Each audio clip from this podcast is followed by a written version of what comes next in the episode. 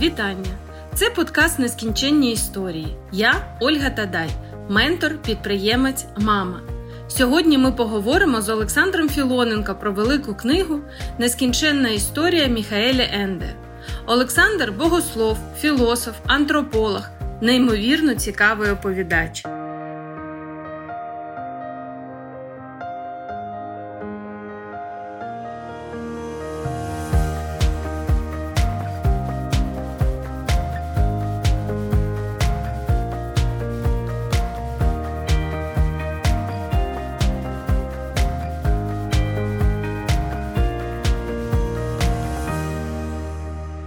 Рассказывал, как я научился людей за три минуты э, вводить Научите проблему? меня, нет. Слушайте, я вам сейчас расскажу историю, которую вы все знаете.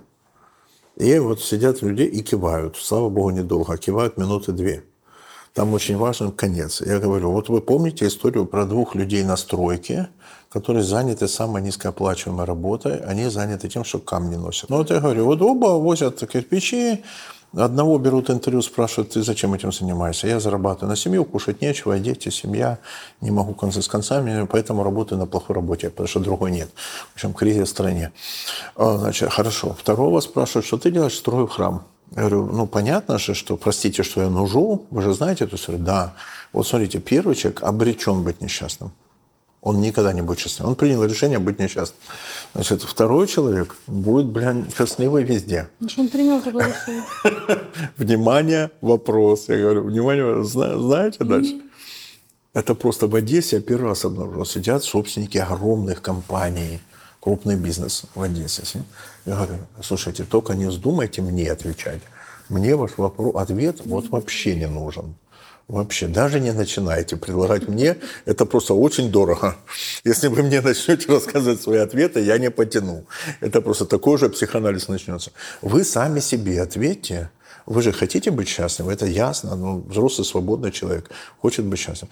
Какой вы храм строите? О, это они вообще неожиданно. Их просто выносит, мозг, Выносит. потому что история всем понятна. Да. Но когда ты ее на себя бросаешь, а ты там что строишь? Ну расскажи, сам себе расскажи, что ты строишь?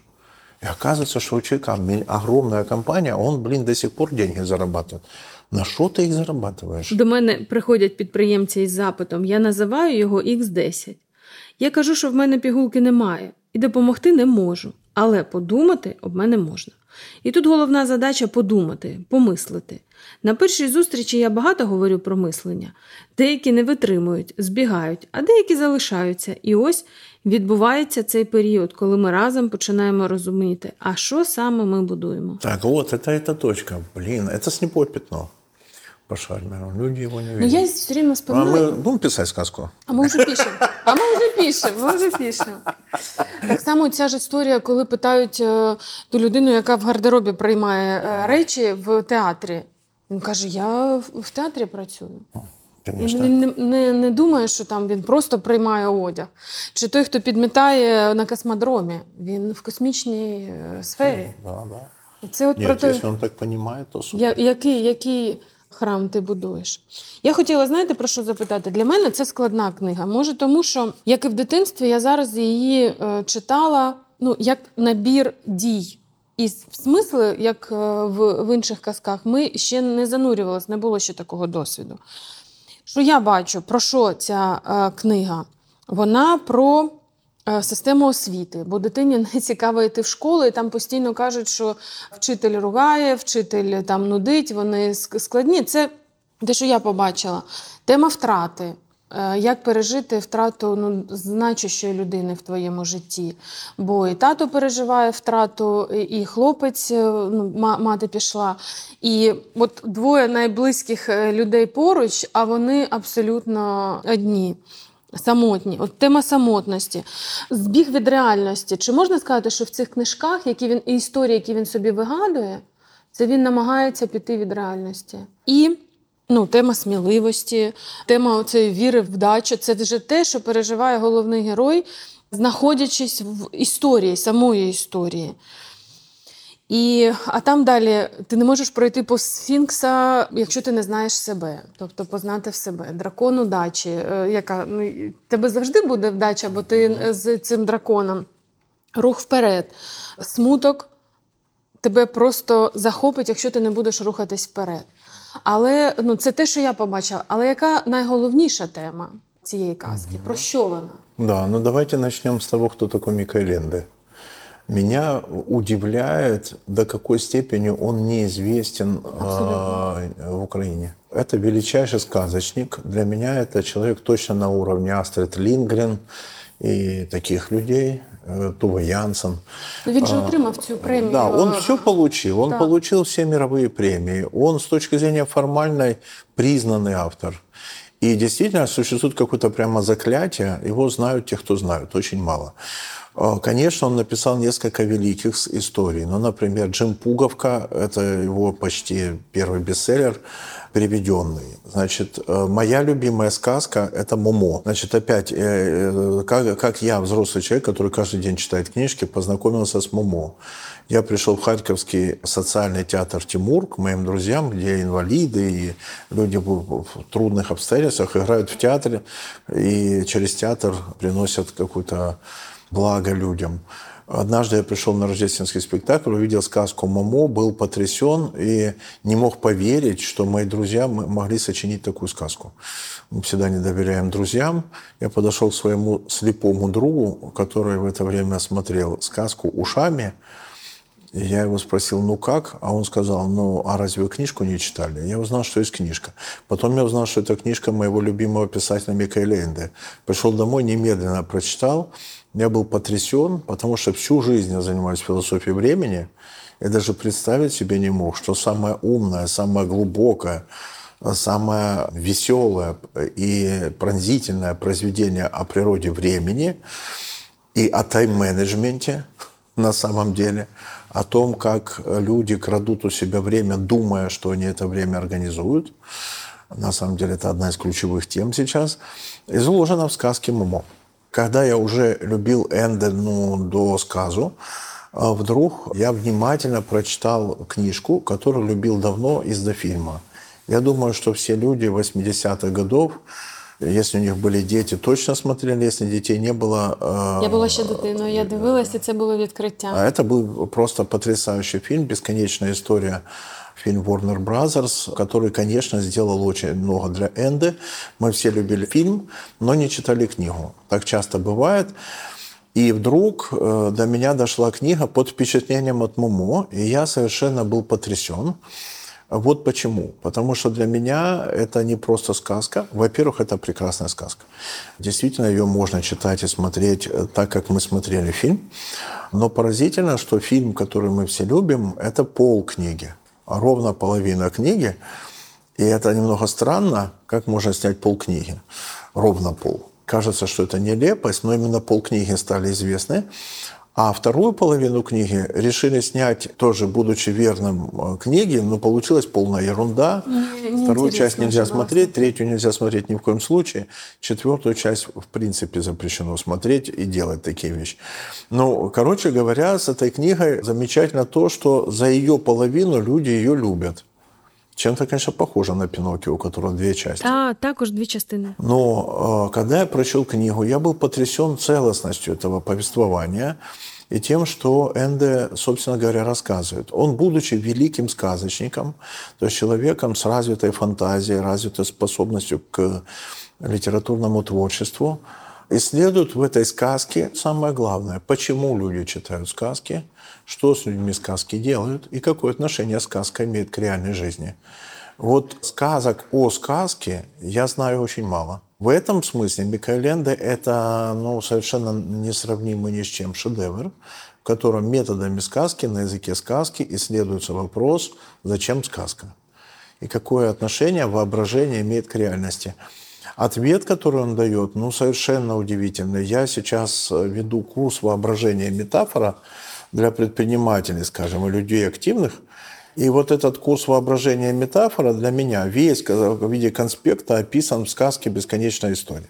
В этом смысле это такая, ну, мета-сказка, я не знаю, сказка о сказке. И для меня она интересна этим что там фактически мы приближаемся к вопросу самому главному, зачем мы вообще читаем сказки. И ответ, который он дает, ну, совершенно потрясающий. Это первое. Второе, по поводу того, как он приближается к ответу на этот вопрос. Понятно, что там строится игра на двух повествовательных линиях.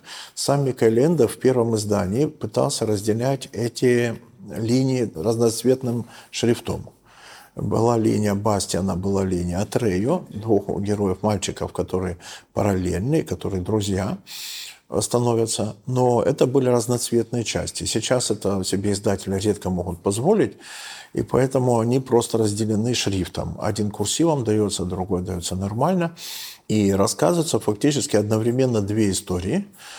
История мальчика 10-11 лет Бастиана Бальтазара Бука – 3Б, мальчика, который застенчив, у которого умерла мама, который не любит ходить в школу и все такое. И поэтому он как бы убегает в фантазию. Ему хочется как бы открыть свой второй мир. Он его открывает, конечно, замечательным способом. Заходит в книжный магазин, встречает человека Калиандра.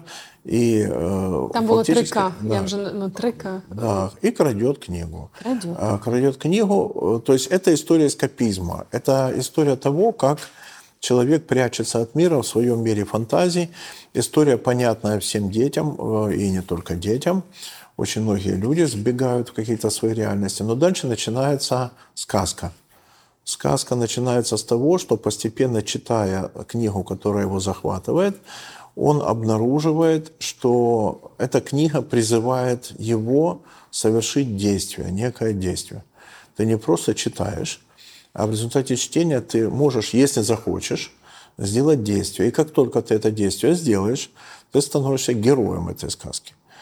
Это история мальчика, который думал, що він прячеться від міра, а на самом деле він становиться главним героєм сказки. Але в тексті так цікаво, що він поступово заходить. Спочатку там відчув вітер, щось запах, і він заходить так обережно. Он становится героем этой истории. Удивительно, что уходя в фантазию, он уходит от реальности все дальше, дальше, дальше, дальше – и в нем затухает желание вернуться домой. И вся эта сказка про то, как мы должны вернуться домой, изменить реальность после того, как побывали в стране фантазии. Повествование зацикливается. Энде находит совершенно гениальное решение того, как мальчика вернуть в реальность, но вернуть в реальность преображенным. И вот эта фигура зацикливания – Це ж символ королеви, дві змії, біла і чорна. Да, це про ну це про це? Вот, да. Тоже интересно, что, конечно, мы все знаем образ Урабороса, змея, кусающего свой Змей хвост. хвост. Да? Энде усложняет, он добавляет еще одну змею. И две змеи кусают друг друга за хвост, образуя целостную фигуру. Вот в этом переходе от Урабороса змея, кусающего за хвост, к двум змеям, мы получаем очень красивую метафору отношения реальности и фантазии. Они зацикливаются, он это делает таким образом, что появляется символ, амулет принцессы, королевы страны фантазии, который состоит из двух змей, кусающих свой хвост.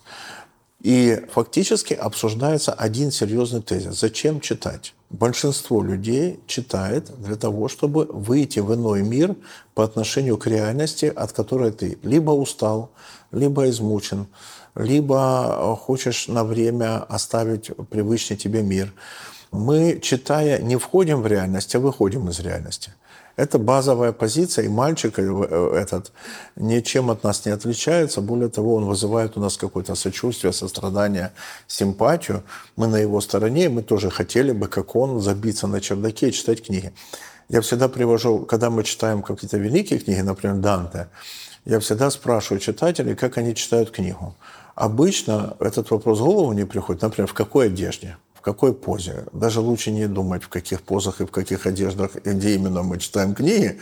А во времена Данте человек, прежде чем читать книгу, переодевался в праздничную одежду, шел на разговор с великими и проводил несколько часов в компании Платона, Сократа, Аристотеля. То есть в средневековой культуре было принято считать, что если ты берешь в руку книгу, ты входишь в круг великих и разговариваешь с ними. Поэтому желательно причесаться, помыться, одежду поменять. То есть э, я знаю очень мало людей, которые, например, моют руки перед чтением книги. Я, конечно, не мою, но я встречал людей, которые моют. Почему это важно? Потому что, встречаясь с книгой, мы можем либо входить в какую-то реальность, либо выходить.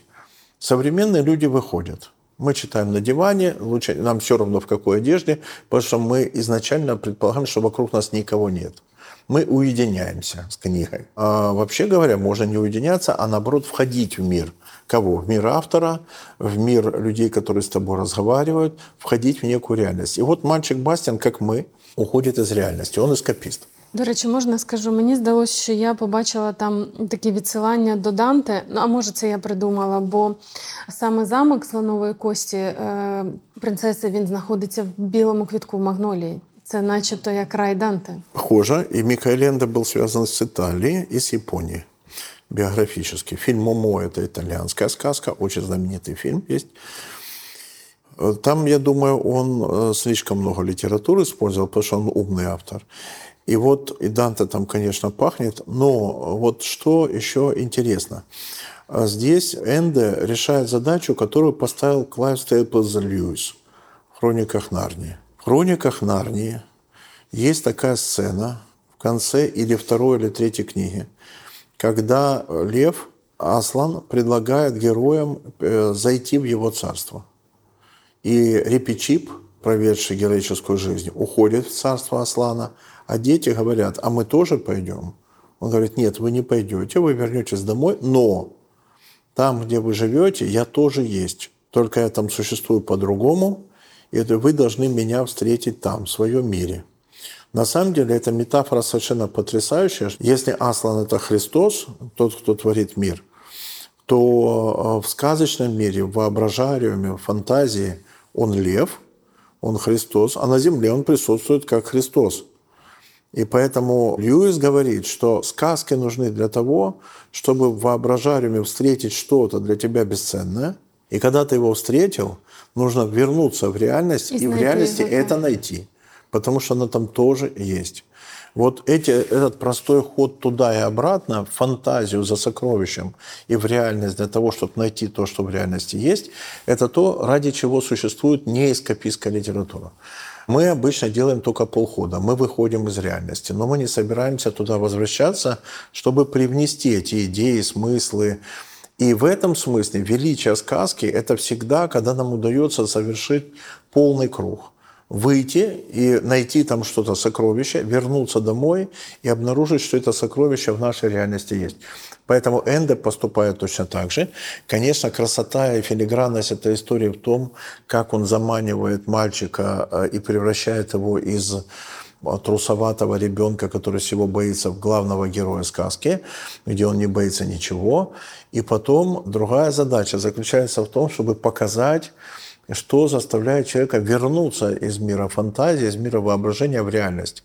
Это тоже очень трудно, потому что в мире воображения нам хорошо, а в, реальности, да, а в реальности это трудно. И если реальность не трансформирует, то нет смысла и возвращаться. Вообще это сказка про то, как становятся инноваторами и творцами.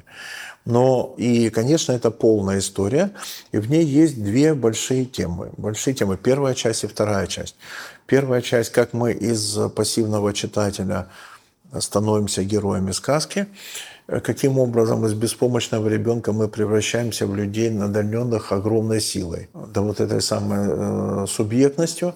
И что интересно, был такой человек, про которого не принято думать, что у него была великая фантазия, Гегель, немецкий философ Гегель, великий Гегель, он считал, что человека от животного отличает одна абсолютная власть. У нас есть условные власти какие-то, условная власть над своим телом, условная власть над своими знаниями, условная власть э, в обществе.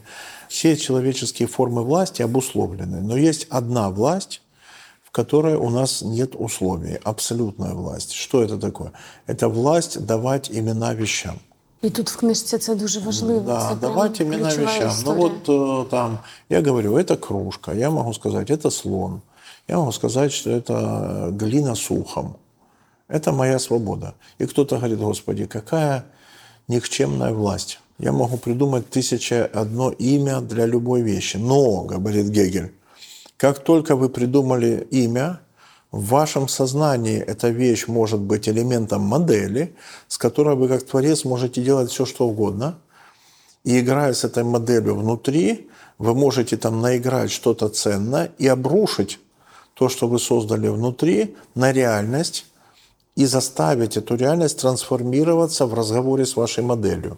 И мир меняется только благодаря тому, что я начинаю процесс этот в себе. То есть природа отличается от истории только этим. Наш герой становится главным героем в тот момент, когда он называет королеву любым именем. То есть красота в том, что ему не надо угадать имя, ему не нужно открыть тайну имени королевы фантазии. Он должен придумать любое имя.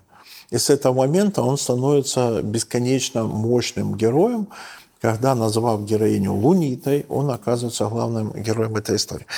Вторая часть истории, когда оказывается, что в этой сказке зло представлено неожиданным образом.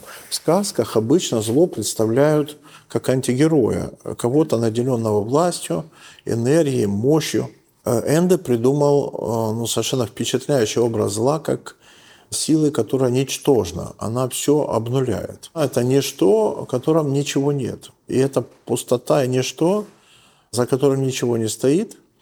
И то, что зло – это ничтожность, это образ Энды. Почему этот образ важный? Потому что сейчас ведется много разговоров, почему Россия воюет вообще, за что они воюют. У Путина закрепилось имя Владимир Обнуленный – это человек, который вот приносит это обнуление везде, всему и везде, где он появляется. И образ зла, он очень соответствует этому образу, который предлагает Энде. А мы всегда воспринимаем злодеев как таких активистов, которые что-то выбарывают для себя. Путин не выбарывает ничего. Это ничтожность, которая обнуляет, обнуляет все, к чему прикасается. И именно такой образ зла у Микаэля Энде. Вот когда он это создавал, я думаю, что ну, очень интересно исследовать, где он этот образ взял.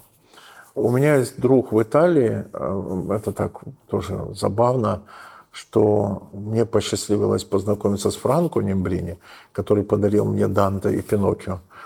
Но еще он мне подарил своего брата Винченцо Нембрини, который, будучи маленьким мальчиком, однажды понял, что он хочет сделать туристическое агентство – небывалого типа, чтобы люди отправлялись в путешествие, в фантазию, но возвращались из путешествия не просто отдохнувшими, набравшимися сил, а возвращались теми, кто меняет реальность. И туристическое агентство он решил создать, прочитав книж... сказку «Бесконечная история». Если вы зайдете в интернет, вы увидите туристическое агентство «Аурин». «Аурин» — это название амулета королевы Королева. фантазий. И вот этот человек, Винченцо Нимбрини, создал потрясающее агентство. Например, его агентство организует путешествия пап римских по свету. Однажды с его агентством я оказался в Святой Земле. Первый и последний раз в жизни на Рождество и так далее. И Винченцо – это тот человек, который открыл свое призвание, читая сказку «Бесконечная история». И когда я его спрашивал, почему Аурин, почему, он говорил, что ну, по нескольким причинам. Во-первых, это то понимание зла, которое ему очень близко. В зле нет ничего, кроме желания ничто обнулять все, к чему оно прикоснется. Из этой лжи разрушается страна фантазия. Там предложена, кстати, удивительная модель средств массовой информации, информационных технологий и гибридная война там тоже описана у Микаэля Энды, когда люди создают такие фейк-новости, которые приводят к выжиганию воображения. По мере роста фейк-новостей, там нет этих слов, нету фейков, нету медиа, но там происходит так, что в реальности люди пытаются пользоваться фантазией, чтобы решать свои интересы, это приводит к тому, что люди не доверяют фантазии, считают ее пустым делом, политической технологией. В результаті лишають себе можливості трансформувати цю реальність. Знаєте, я коли розмовляю з підприємцями, я тільки зараз це зрозуміла. І коли ми розбираємо бізнес-модель, перший крок, який я е, намагаюся з ними зробити, я кажу, давай з тобою нафантазуємо. Це е, ну, звучить, я прям пояснюю, це звучить дуже ненаучно, не по-бізнесовому. Але перш ніж робити прості кроки, давай з тобою пофантазуємо. І виходить, що фантазія, до якої ми відносимось, ну, начебто, не дуже серйозно, це взагалі основополагаюча річ, навіть в такому серйозній справі, в такій, як бізнес. Если мы подумаем чуть дольше, чем три минуты, мы откроем парадокс фантазии, что то, что выглядит как детская забава, оказывается единственным инструментом, с помощью которого мы способны трансформировать реальность. Человек – существо историческое, потому что он недоволен миром таким, какой он есть, и он привносит новизну откуда? Из мира фантазии. И парадокс, конечно, очень существенный. Надо понять, как удается фантазии менять мир. Геген заметил то, что она безусловна. То есть ничто нас не ограничивает назвать вещь любым другим именем. Ну, в Любим книгі другим. сказано, що нема нічого більш реального, ніж те, що в нашій голові. Вот. Вот. И с этого момента начинается путешествие. И совершенно поразительна вторая часть. Вот сказка заканчивается тем, что он оказался в реальности, назвал имя при- королеве и тем самым щедро награжден ее амулетом. Амулет позволяет ему обрести неограниченную власть желаний в стране фантазии. Это то, о чем мечтают все дети – получить такой волшебный карандаш, которым ты не просто красиво нарисуешь, а введешь картинку, и картинка живет и станет твоим другом. Вот все это сделано в первой части. Э, Warner Brothers превратили это в фильм. Музыка прекрасная, герои отличные, компьютерная графика до сих пор вызывает слезы. Э, И, но, но пропущена вторая часть. Что мальчику делать в стране фантазии? Все, что ему хочется вначале, ему хочется вернуться домой. И как мы знаем, благодаря Навалису, немецкому поэту, романтику, философия – это ностальгия, желание повсюду быть дома. Вообще само стремление вернуться домой – это глубочайшая человеческая нужда. И вся сказка строится на том, что хорошо, что он в фантазии, в стране фантазии совершил свой подвиг и перезапустил фантазию. Теперь же ему важно вернуться домой. Вернутися додому. Так. И оказывается, что капкан удивительной силы. Если ты почувствовал вкус фантазии и начал многое желать, твои желания осуществляются, и зачем тебе куда-то возвращаться? Э, Постепенно воспоминания иссякают, он забывает о доме. И парадокс всякого фантазера – это то, кстати, э, чего очень боятся родители – когда дети начинают много фантазировать, летай ниже, не отлетай от реальности. Это очень важно, что э, это переживание родителей, с одной стороны, совершенно справедливое, от реальности нельзя отлетать. Но с другой стороны, родители же должны показать, почему стоит держаться реальности. Стоит держаться реальности, потому что там можно разглядеть эту сказку, это воображение.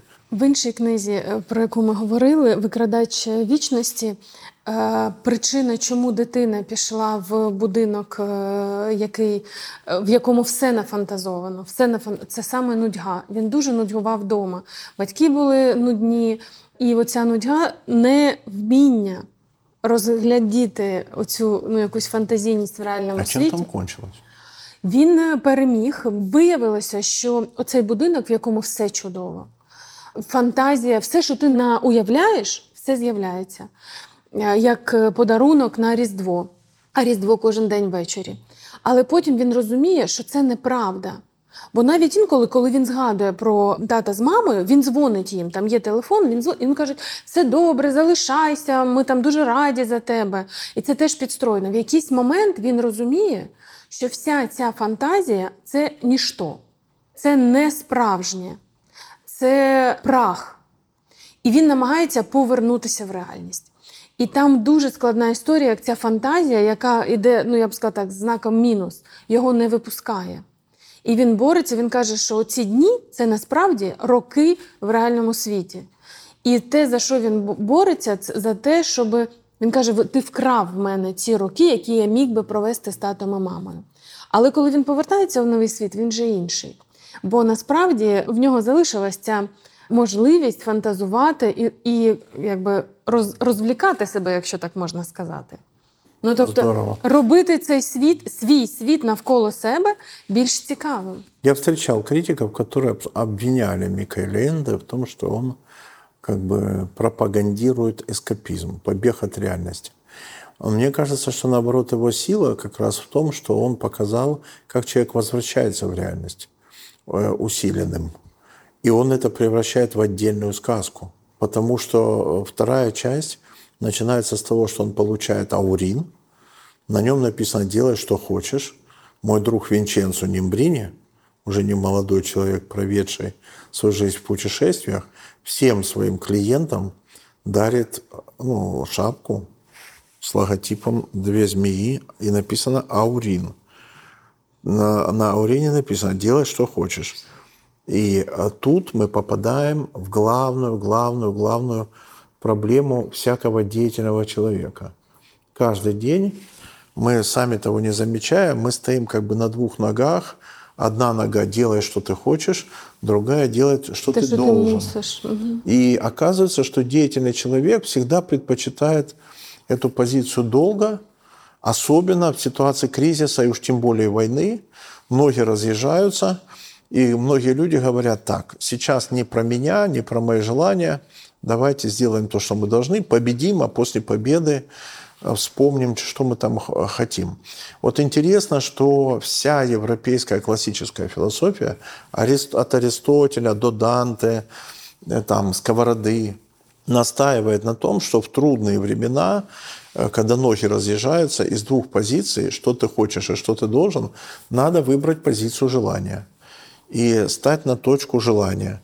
И тогда, а что там желать? Многим кажется, что если я буду делать то, что я хочу, я стану как животное. Потому что человек – это существо, у которого есть чувство долга. И вот тут начинается великая тяжба, потому что когда человек становится на точку долга, там он обнаружит проблему выгорания.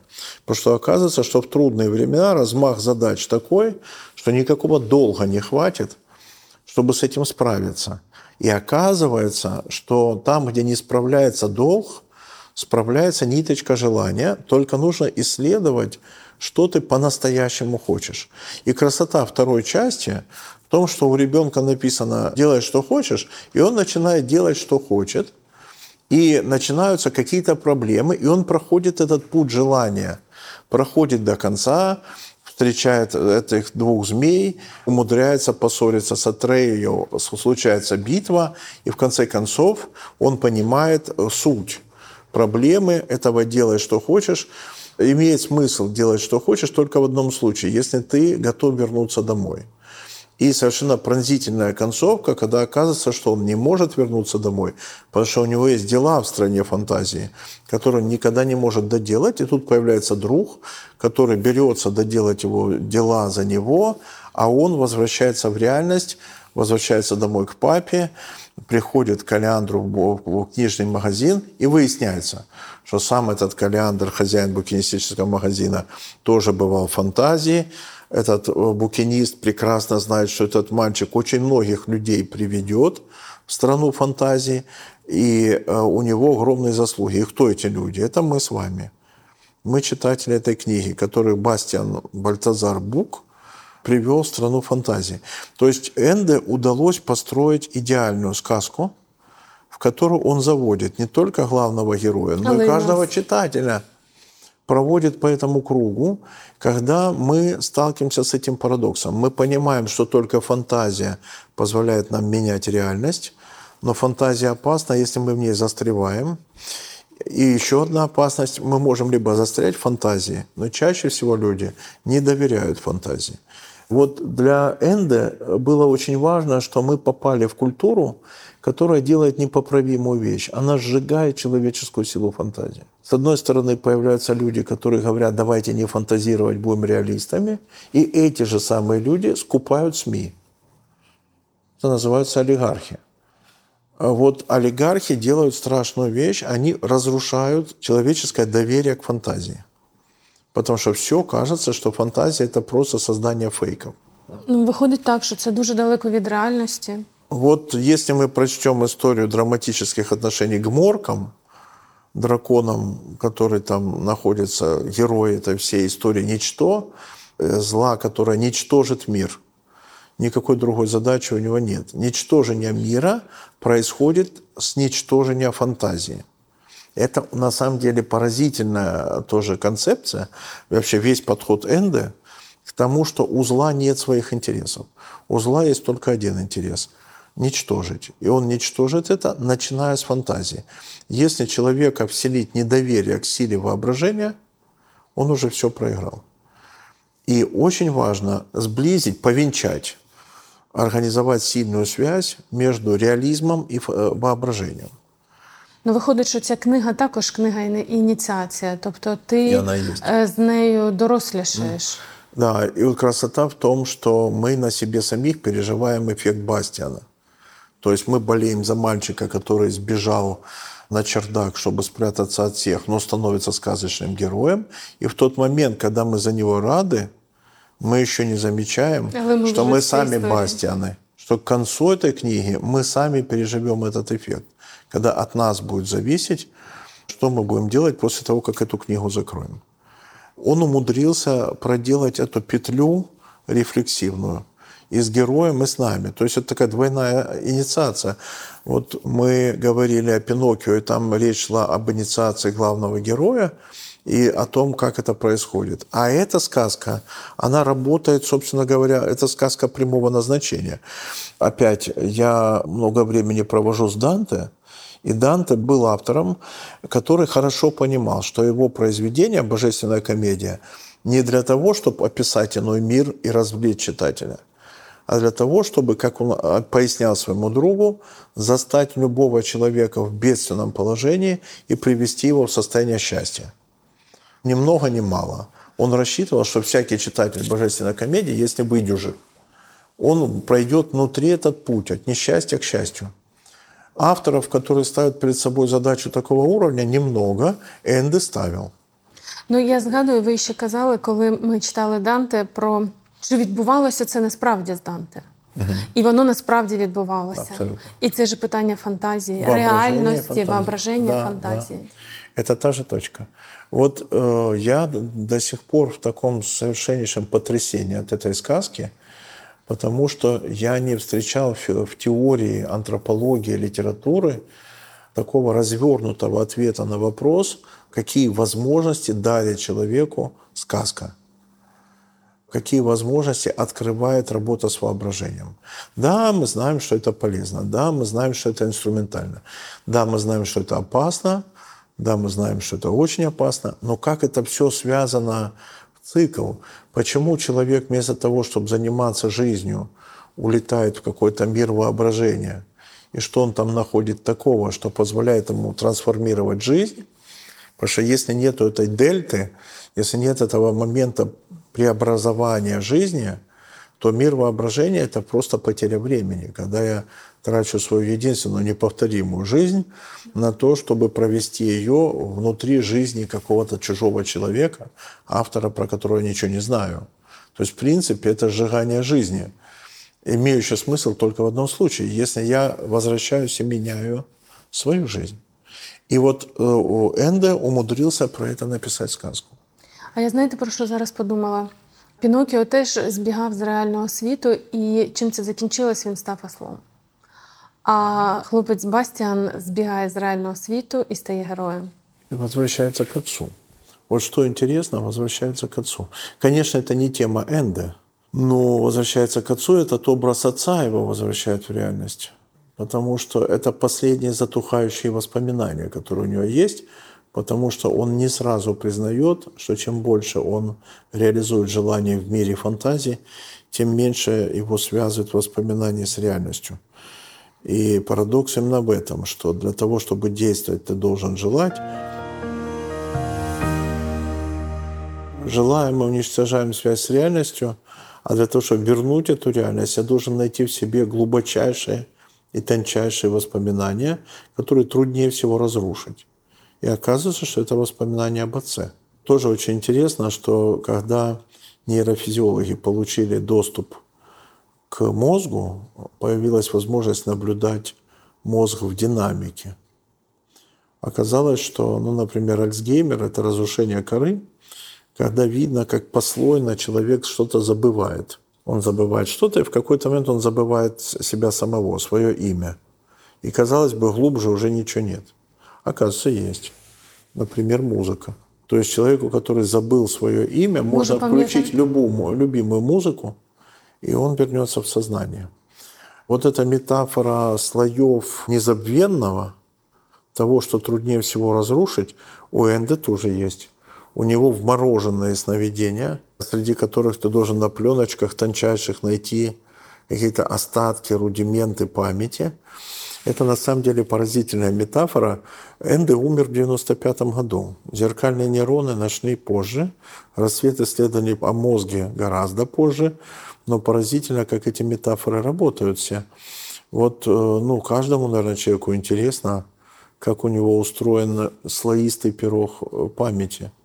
Вот, э, ну, никому не хочется это исследовать, и мы готовы оставаться невеждами только чтобы как можно дольше не понимать, каковы глубочайшие слои памяти. Но они бывают, они бывают. Я думаю, что вот эти отважные путешественники по слоям – это старики – у которых память начинает разрушаться, но что-то остается крепкое. Вот на чем-то мы держимся все-таки. Исследования показывают, что мы держимся на том, что учили на память. Это очень неприятная новость для современного человека, потому что в школе сейчас мало, э, мало учат на память. Долгое время это оставалось последним бастионом постсоветской системы образования, потому что в европейских школах сегодня почти ничего не учат наизусть. И все еще люди, приезжающие из Украины, поражают европейцев тем, что и в школе заставляют что-то учить наизусть. Это очень несовременные практики, потому что детей нельзя насиловать, нельзя заставлять их зубрить. И все, все это мы знаем.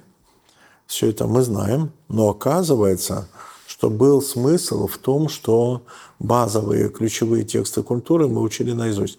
Почему?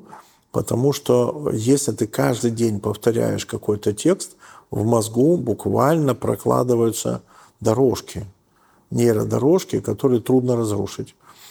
И, например, это почти шутка, но это действительный факт, патологоанатом способен отличить мозг лондонского таксиста – от таксиста из любого другого города. Убера. Таксиста Убера, а, а, який почему? навігатором. Почему? Потому что долгое время лондонские таксисты сдавали экзамен. Вивчали на память все, все, все. Не, не просто, это все таксисты сдают во всем мире, а сдают на память там улицы, еще что-то. Лондонские таксисты были самые дорогие в мире, труднее всего лицензию было получить. Потому что ты должен был прийти, тебе давали два адреса, и ты должен был рассказать по памяти, как ты будешь ехать. Компьютер проверял степень отклонения от идеального маршрута. Если это было больше 10% или 20%, то тебя не, тебе не давали лицензию. То есть ты должен был по памяти проехать оптимальный маршрут с отклонением от пути. Поэтому они знали карту Лондона, они оптимизировали маршруты, и эти дорожки прокладываются. То есть карта Лондона – это не метафора, она там буквально проложена нейросетями.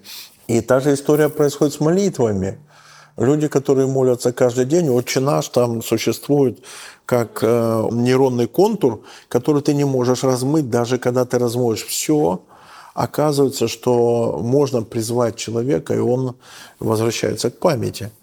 Вот это абсолютно потрясающая метафора Микаэленды, где в конце он хватается за остатки памяти об отце, их, они все равно разрушены, и все заканчивается тем, что выручает дружба.